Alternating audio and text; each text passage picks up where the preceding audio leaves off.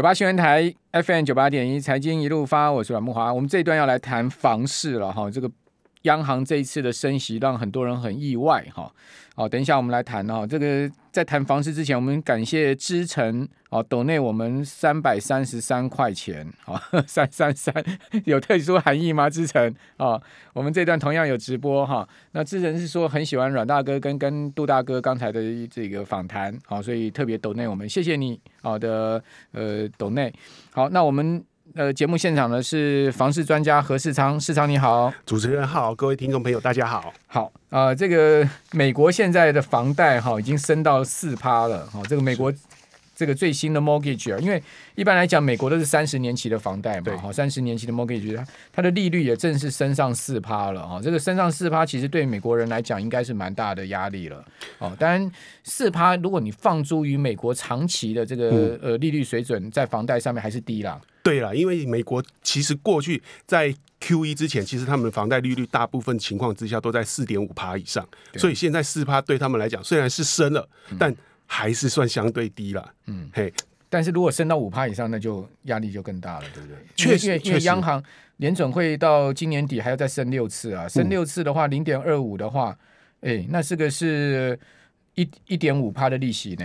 呃，其实我觉得可能不会升到六次啦，因为美国联准会的状况跟台湾央行好像有点不太一样。美国联准会是在早在半年大半年之前就一直跟投资人、跟投资市场说，我们要升息喽，我们要升息喽，而且我们升息幅度很大。结果这次升一息其实是符合预期，所以昨天前天是美股大涨嘛，但是台湾不一样。台湾是之前央行都还没跟我们说这次升息会超乎意料之外，所以今天的台股就出现不一样的一个走势，嗯，并没有跟着美股大涨而大涨，这是倒是蛮让大家出乎意料之外的。所以，所以，所以你的意思是央行偷袭哦？呃，我觉得是央行偷袭啊。其实这一次升台湾升息一码，我觉得对房贷族来讲压力并不是说特别大了，因为坦白说升一码一一个月也才多一千多块啦。可是，一年一万多块，对，一年一万多块。可是对这个投资人来讲，对整个市场来讲，最大的风险在于央行政策的不可控。那这个不可控就变成大家未来投资社一个新的变数。它不像美国联总会一样。有什么变数，他会先跟市场明示加暗示，嘿，不断的透露讯息，然后最后呢，做出决策的时候，也让市场不会太过意外。但是台湾央行这次真的让大家很意外，嗯，对，好，不过瑞银是预估了哈，今年中央银行会再升两次，好，瑞银是估计第二季跟第三季还会再升，嗯、哦，那。你你觉得呢？央行会还会再升？他说六月十六号跟九月二十二号，李监事会议每一次会调整半码，就不会一码了，就是零点一二五个百分点。也就是说，下半年会再升息一码。好，那把利率呢？呃，从一现在目前的一点三七五再拉高零点五个百分点嘛、嗯嗯。其实不管是要不要升啦，因为联总会跟台湾央行这一次升息，其实他们的目标都是一致的，就是要打通膨。可是我们晓得，如果是呃今年二二月以前的通膨的话，其实通膨是因为热钱太多，这一点没有错啊。另外一部分是因为供应链还有运输的一个问题，但是在俄乌战争之后，其实我们知道这一波的通膨已经不是热钱的问题，而是供给缺口的一一个问题，原物料的一个问题。所以我们觉得，即使呃央行再升利率，其实石油也不会从地上冒出来，那小麦、玉米也不会从地上，也不会从天上掉下来嘛。所以这个供给的缺口能不能靠着升息去解决？我还是蛮迟疑的，而且我认为原物料不会因为这一次的升息，价格出现一个走缓的一个状况。我觉得原物料未来可能会呈现一个暴涨，然后中小回的一个趋势，整体价格应该还会持续升高。好，原物料还要再暴涨。好，那所以基本上这个供给端的问题哈，很难用货币政策来解决，这也是确实了哈。好，那下个礼拜油价终于是终止连涨了哈，这个过去五周是连五涨哈。那汽油还可能会降一角哦，柴油不调整，是看到现在目前最新的一个呃可能的发展情况哈。那九五无铅汽油呢，其实都已经上到三十了嘛，九八都上上到三十五块之上了，油价已经创七年半来新高。我想这个。我们的听众朋友加油，应该有都感到有压有压力了，然后那更何况这个建商他们的建筑成本都是大幅上升嘛。其实这是呃建商感受的压力也很大，也跟俄乌战争有关系，因为俄乌战争他们。嗯，很大的出口品是包含不锈钢啊、镍啊，还有这个钢铁，其实都是建筑很重要的原物料。还有包含木材，嗯就包含木模板啊，还有我们的木装潢之类的这些东西。那这些东西呢，虽然啊，我要还是要强调，我们从俄罗斯跟乌克兰进口的部分，其实只占极小的一。一一部分比例，可是它的问题在于说，虽然我们从那边进口的量很少，大部分是从其他地方进口，但是全球的供给就是短缺嘛。那短缺之下，其实价格是会成呃全部同步走阳的。在这种情况之下，我们就发现建商其实已经率先在反映。在成本上，那是他们发现成本上升之后，他们就会开始去转嫁到售价。所以最近我们也看到网络上有很多讨论区说，哇，有哪些建案很夸张？上个礼拜去看没有买，结果这礼拜要去买，一瓶竟然涨了三万，觉得建商简直没良心。嗯，其实。对建商来讲，他也担心害怕，因为原物料真的涨得太凶，他怕现在不涨，以后如果说原物料再继续涨下去，工期一拉到两到三年，哇，那以后建案可能变成没利润，还可能会赔钱，所以现在建商也担心害怕，因此我们觉得今年的三二九档期会出现一个很诡异的状况，就是价格可能会持续的垫高调涨，那买方呢可能会被俄乌战争或者是央行升息的影响。而转为保守观望哦，那这个会出现买盘的真空哎，确实是有这个可能。不过我们还是要观察啦，因为毕竟房地产不像股票市场嘛。以前不是有个笑话，就是有个故事，就是说诺亚方舟，诶，世界大洪水的时候，诺亚要造方舟。那他造好方舟了之后呢，诶，第一个跑上船的是老鼠，结果后来大这个大部分的这个动物就跑上船，最后他诺亚要开船的时候啊。这个时候，长毛象才姗姗来迟，才走上来。这个那诺亚就跟他说：“哎，船上已经满了呢，那怎么办呢？啊，不然你讲个笑话，如果整个船的动物都笑了，那就让你上来。啊，如果有人没笑，有动物没笑，你就不能上来。”那长毛象说：“好啊，那我可以讲个脑筋急转弯的笑话吗？”那个。诺亚就说可以，只要跟你有关的就可以。长毛象就说好，那我让大家大家猜，牛的牛奶，牛的奶叫牛奶，羊的奶叫羊奶，那象的奶叫什么奶？然后大家就说啊，象奶啊。结果大长毛象说，哎，不是不是，叫橡皮筋。那大家很怀疑是狐疑，就是为什么叫橡皮筋？那长毛象说，因为球链啊。秋凉，秋凉，结果大家都笑了，笑的很难笑，哎，很冷。结果大家发现，哎，乌龟没有笑，乌龟为什么没有笑？大家看着它，乌龟看，大家看着乌龟，乌龟还是没有笑。结果诺亚就说：“啊，没办法，乌龟没有笑，你不能上来。”啊，结果长毛象就绝种了。开了船之后，隔天 可恶的乌龟，对，很很可恶。大家看到乌龟。躺在船那个甲板上，笑得乐呵呵，一直笑一直笑。大家问他：“你你在笑什么？”乌龟就说：“昨天长毛象讲的笑话好好笑。”这乌龟的反应很迟钝。对，其实台湾的房地产房市就跟乌龟一样，不像这个股票像老鼠一样，股票它市场会很快速的反应消息面啊，乌龟它很慢，房地产它是一个很慢的一个状况，它反应的状况可能会经过几个月之后才会反映到价格买气上。好了，那我知道房地产怕什么了。怕什么？你刚刚讲那么多笑话嘛，哈，我也讲一个笑话，是跟你猜房地房地产怕什么？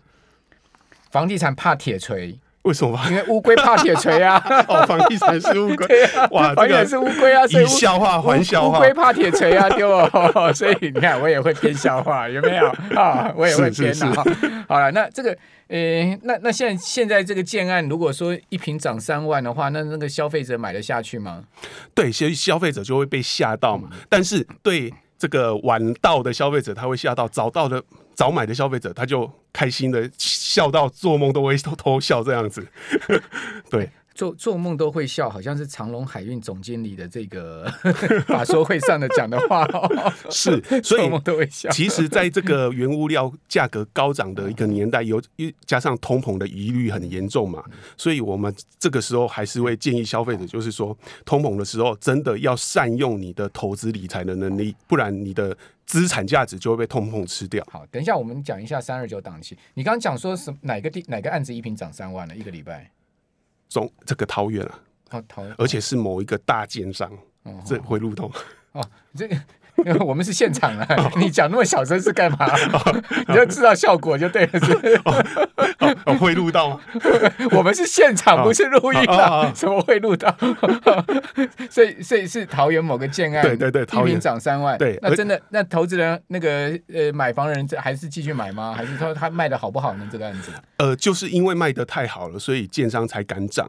哎，这种情况其实很奇怪，吊诡的，就是说很多有钱人他怕他的钱越来越薄嘛，啊，越来越薄，他能怎么办？其实买股票的这个上冲下洗的风险比较高，那所以他就去买房子。那买房子呢，大家当然早鸟价就开始抢，那建商早鸟价卖完，户数卖完之后就开始涨，所以晚到的啊没办法，就你就吃亏，早买早享受。啊，晚到的。你就喊骂妖兽，嘿，就只能这样子了。然后现在又被房贷利率卡到，呃，对，确实啦。但是这个利率状况真的是还好啦，因为有的人甚至算出，如果你贷个一千万，你还到三十年，你的总总利息会多出四十万啊，确实看起来很惊人啊。你有没有想到，如果你的房子放了十年，你的涨幅早就超过这个价格？嘿，所以对有钱人来讲。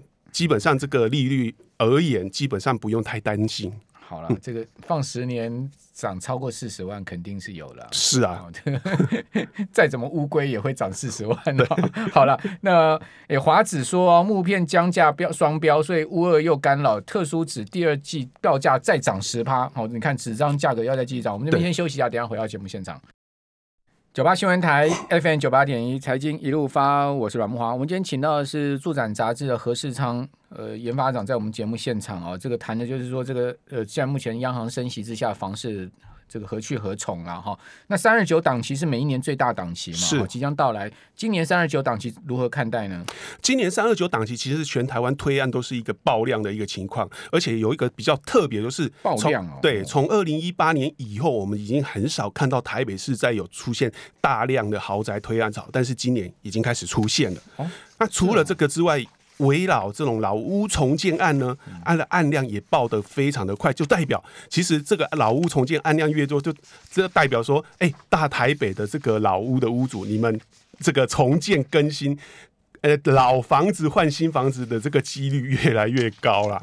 嘿，那这种情况呢，虽然说推案爆量，但是我们认为。呃，目前的价格确实是比较高的啦。那举一些例子好不好？举一些例子啊，比如说这个大家印象中的大同区，观众朋友，你印象中的大同区一平建案开价是多少？大概六十吧。哎，六十。对，木木华哥说六十，其实大概就六七十嘛。你你会想说大概就六六七十？看它靠近哪里？大同区也有很靠近火车站的啊。对，那。靠近火车站的就是南大同，哇，这个木瓦哥金价起来，那现在盖很多哎。对，啊，南大同房价比较高，北大同你如果到了那个大龙洞那一边，房价就比较低了。昌吉街那边。对对对对，那我们以南大同这边来讲，其实过去啊，在四五年前这边大概房价就是六七十而已啦。嗯嗯。但是现在哦，嗯，从去年以来到现在，我们统计大同区的建案开价，一平平均价格真的吓死人哦。平均开价开一百一，你是说南大同、北大同？南大同平，南大同平均开到一百一，一百一最高价开到一百六。啊啊，北大同呢？北大同还是很便宜啊，大概是七十几到八十几。OK，啊，一百六是哪个案子可以讲一下吗？就是这个某一个捷运站的连开案哦。嘿，好好，OK，叫 JR 叉叉叉。我知道，我知道。对对对对对，高楼只剩高楼层。一一一百六真的有有有卖掉吗？呃，目前看起来还没卖掉，因为价格真的太高了嘛。但是以成交价来讲，其实大部分的南大同的建案成交价现在都拉到九十几万。对，这个已经颠覆我们的想象。我大同区一瓶九十几万，喜相嘞呗。嗯，我我真的搞不懂到底谁去买大同区九十几万。但是很多建案就真的卖完了，而且实价登录也都揭露。那那个什么，那个大道城那个。新的那个 现在在做广告那个，对，他要卖到多少？哦，那一个案子开价是一百二十万啊！大家会觉得啊，大道城一百二十万好像很贵，但是距离它不远处有一个建案开一百三十万，所以它还是算相对便宜的哦。这个已经颠覆我们的三观了哦，真的完全无法想象。又比如说这个北市科北投，北投，你觉得北投一平会卖多少呢？北投啊。诶，北投也很大了哈，就是如如如果北投是在靠靠那个新北投那边的话，就会低一点。对对对对，没错，对不对？那但是如果是靠那个北投，如果是靠那个呃这个那个那个科学园区那个什么、嗯、那个从化区那边，可能就高一点嘛。对，就。这一次三二九党籍，台北市比较特殊的就是北市科这个少见，台北市很罕见的新的从化区要首度推出住宅案。那这里的住宅案目前呢，有两个住宅案要开卖，那它的平均开价呢，一平大概在一百零五到一百二之间。哇哇，这个北投，这个实在看了真的下巴都快掉下来了。而且听说，听说这个泡温泉比较近，反应的状况还不错。对啊，泡温泉比较近啊。对对对，泡温泉用用走的就可以到了，是？所以台湾真台湾人真的很有钱，只是说钱都在别人的口袋，不在我的口袋。好，贫穷限制我们的想象。那新北呢？新北讲一些案例吧。新北的话也非常惊人啊！如果以三峡来讲，三峡木华哥在三峡北大特区，在你的印象里面，一瓶要卖多少钱？三十左右吧。哇，这个可能就是十年前价格啊！对对对，没错。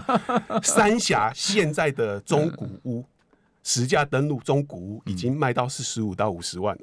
三峡北大中古屋，北大北大那个园区那边，对，北大特区里面就是从化区里面。当然，重划区外面环境比较差，价格比较低一点。说三峡都卖到三十到五十，四十五到五十是中古屋，四十五到五十三，这还不是新建案。OK，所以耶鲁叉叉某个社区，嘿，还有某个力宝叉叉的社区，这真的是让我。有点傻眼了。以前大家觉得啊，三峡不是鬼城吗？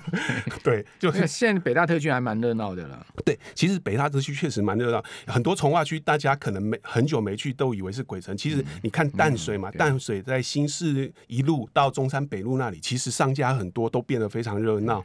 哎呦，像可是淡水新市这种，听说价格还是没上来啊，还在还在二字头啊。呃，确实，但是是它是以某一个的。余屋案它的量体比较大，啊，只有那个余屋案还有比较低的价格，含装潢的价格。嗯、那其他新推的这个建案价格，因为我们刚才有提到，因为建这个造价成本的一个问题，嗯、所以预售案的价格都普遍在拉高。嗯、但如果民众要去淡水买房子，建议如果你要挑便宜的话，去买成屋案，成屋案的价格会比较好谈。嗯，嘿。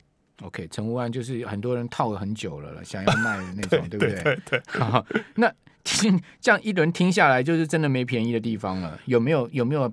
你觉得 CP 值还算不错？我觉得 CP 值比较低的地方，嗯、但是要看你能不能接受。CP 值比较呃高的地方，通常都是呃鸟不生蛋。现在看起来鸟不生蛋，可是以后有转机了。嗯、比如说汐止的宝藏坑地区，嘿，好，可能。很多外地朋友没有听过了，宝长坑地区它是比乡下还要乡下的地方。对，它是在戏子的火车站的呃东南侧那边。嗯、那那边呢，其实它的出入动线很差，嗯，那环境也很差，也没有任何生活机能。嗯、可是房子很便宜，便宜，一坪不到二十五万。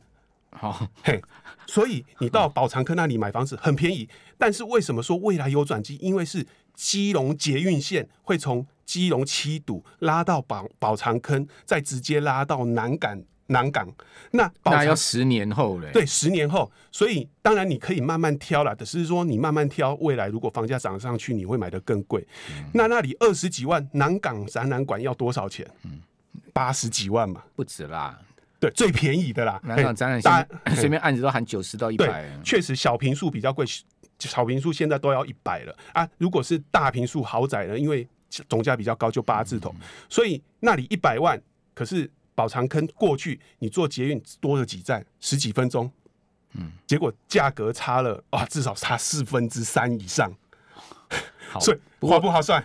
不过宝长坑的话，你就要有龟派气功的能耐。一忍忍十年以上，的，龟派气功。就跟买北北大特区一样嘛，嗯、大家忍十年就翻身了。另外一个地方是安坑呐、啊，那安坑轻轨年底要通车了，嗯、嘿，所以安坑那边呢，如果你是靠、哦、对，是很远的，就，但是安坑的生活机能很好，嘿，它就不像宝藏坑没有生活机能。如果您在买买在安坑安坑路一段，尤其是这个麦当劳那边，其实生活机能是很好的。那学小学也还不错，新河国小也还不错。那如果你买在那边呢，现在新建案大概四十几万，那四十几万你相对比央北从化区，央北从化区已经要卖到七十了。那七十应该是真的单一个案吧？哦，没有，现在大部分的新案都要拉到那个价格。很夸张，真的跌很跌啊！新店如果是五峰从化区区公所那边市中心，已经到七十几万，有有房价有没有可能回回跌了？我个人坦白讲，我也希望房价跌一点，想要买便宜的房子了。嗯、但坦白说，现在没有看到回头的。股价都跌跌了十趴了，股价指数都跌十趴了 啊！股价没成本嘛，但是造价有成本。嘿股票股票随便印印印就有了，是你的意思是这样？印股票就可以换钞票啊！哦、所以你听到没有？你听到了没有？股票都不值钱。啊、哦，老板随便开印刷机就有可以印给你骗你的新台币，对不对？啊、哦，房子是要用一砖一瓦盖起来的，是这样的意思哈？是，是你讲的，不是我讲的。好、哦，所以说你这觉得房价也很不容易跌了哈，很难，尤其是在现在营造业缺工非常严重，工资上涨是一个很普遍的状况。你看营建署之前发布的营造业缺工人数，竟然高达十几万啊！都用外劳啊，都逃跑外劳啊，外劳现在都进不来，所以缺工很严重。都是那个逃跑外劳。对，好了，好，非常谢谢何市长，是谢谢大家来到我们这边讲了一些房市大家的奇观，谢谢大家，谢谢。谢谢